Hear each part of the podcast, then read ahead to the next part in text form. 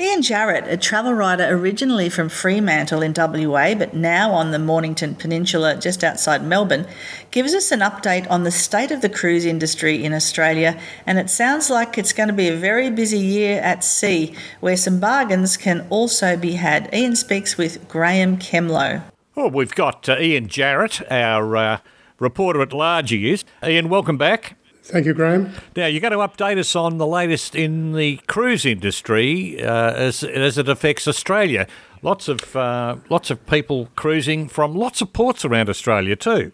That's that's quite true, Graeme. Um, I think since um, the pandemic, I think people have been very keen to get back on a cruise ship, and um, lots of uh, cruise lines are heading to Australia during the next uh, summer season. Right, uh, that's sort of in. That's happened now, hasn't it? Because didn't some come for the Melbourne Cup? Yep, it is. It has. It, it has uh, pretty much started. Okay. Um, I think the great news for families is that Disney's Magic at Sea is returning to Australia and New Zealand for a for a new season for a limited time, starting in October 2024. I think all the favourite Disney characters will be on board.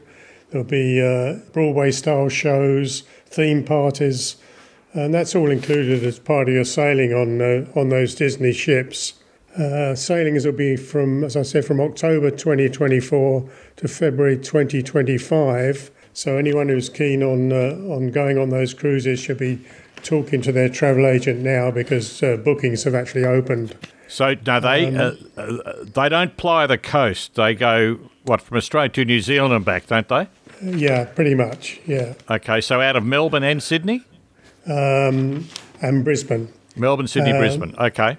And if you and if you if you can't if anyone can't wait until um, October next year, there are some discounts being offered on selected sailings departing from Brisbane for December this year. So that's oh, worth short short notice. Okay. Yeah, that's great. They're a good way to go, aren't they? I'm Like you've got the flexibility, you're really going to save some serious money, aren't you?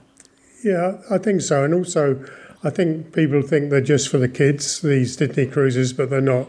There's lots on board for the parents as well. They have so a grown ups area, do they?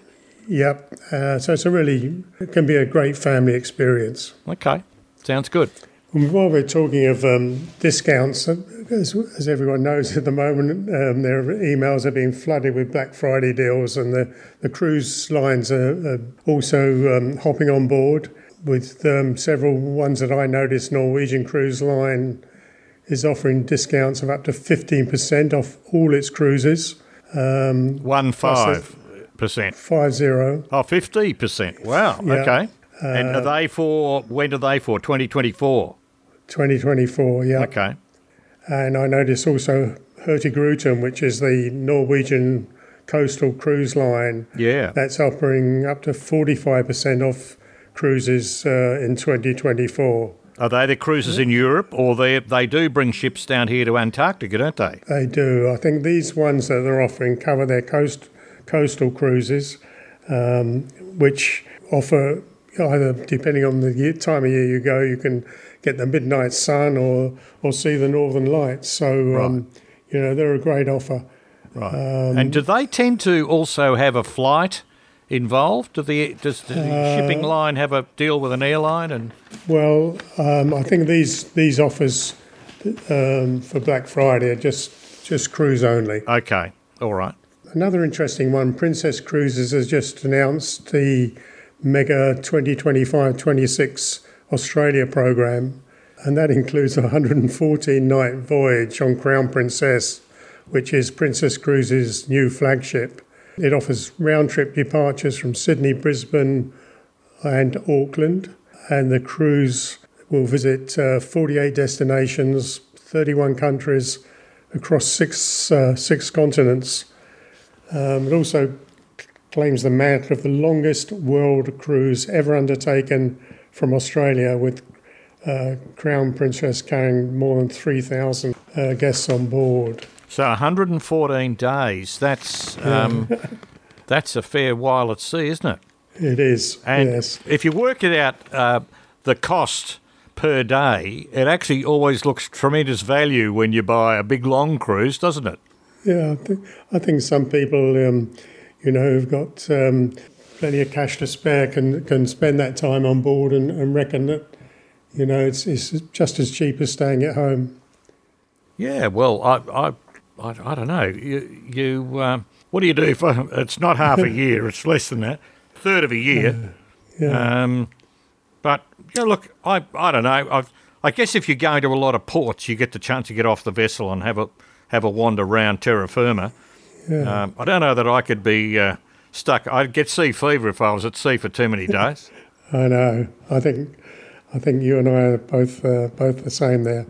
Anyway, the cruise departs Sydney. I think May the tenth, twenty twenty six, and among the destinations will be New York, Lima, uh, Quebec, Reykjavik in Iceland, Papeete in Tahiti, Alexandria in Egypt. The list goes on and on. oh, they're great ports. Yeah, that sounds good. So um, I think overall there's a big season of um, cruising coming up in Australia in 2023-24. A total of 27 cruise lines will operate ships in Australia waters over this uh, coming uh, season.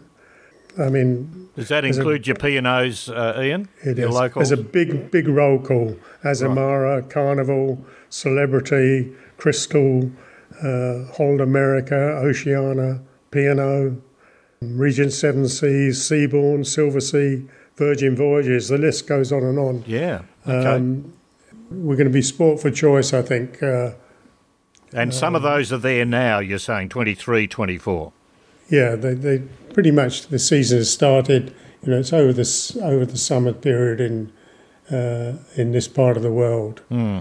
I, I think one of those cruises that I will uh, mention is Cunard. Um, I saw them in Melbourne the other day, actually, at Station Yeah. Pier. The very Yeah. familiar funnel and, you know, black hull um, Yeah.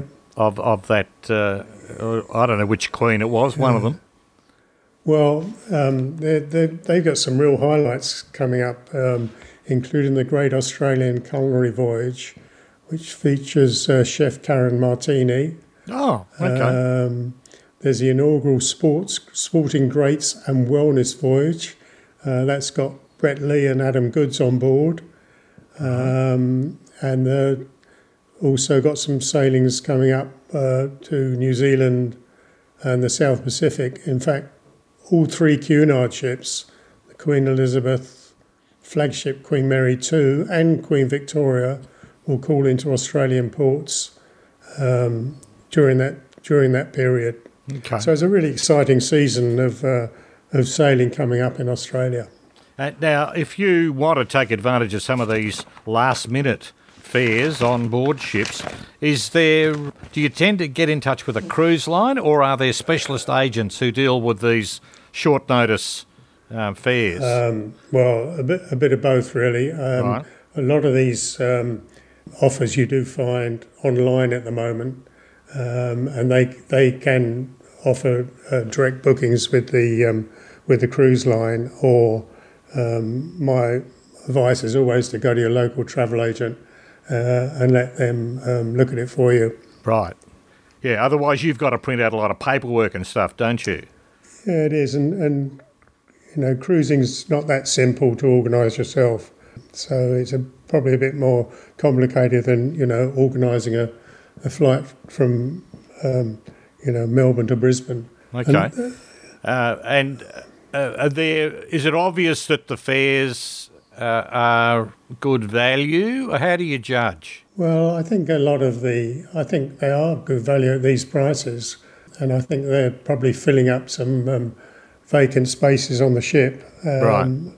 Um, and Black Friday is obviously always a good time to sell things. Okay. People well, get people, people get very excited. So Black Friday's the end of this week, folks, and uh, I think it goes through to Cyber Monday. So um, if you want to take advantage, now may be a good uh, time to, to do it. That's right. Yeah.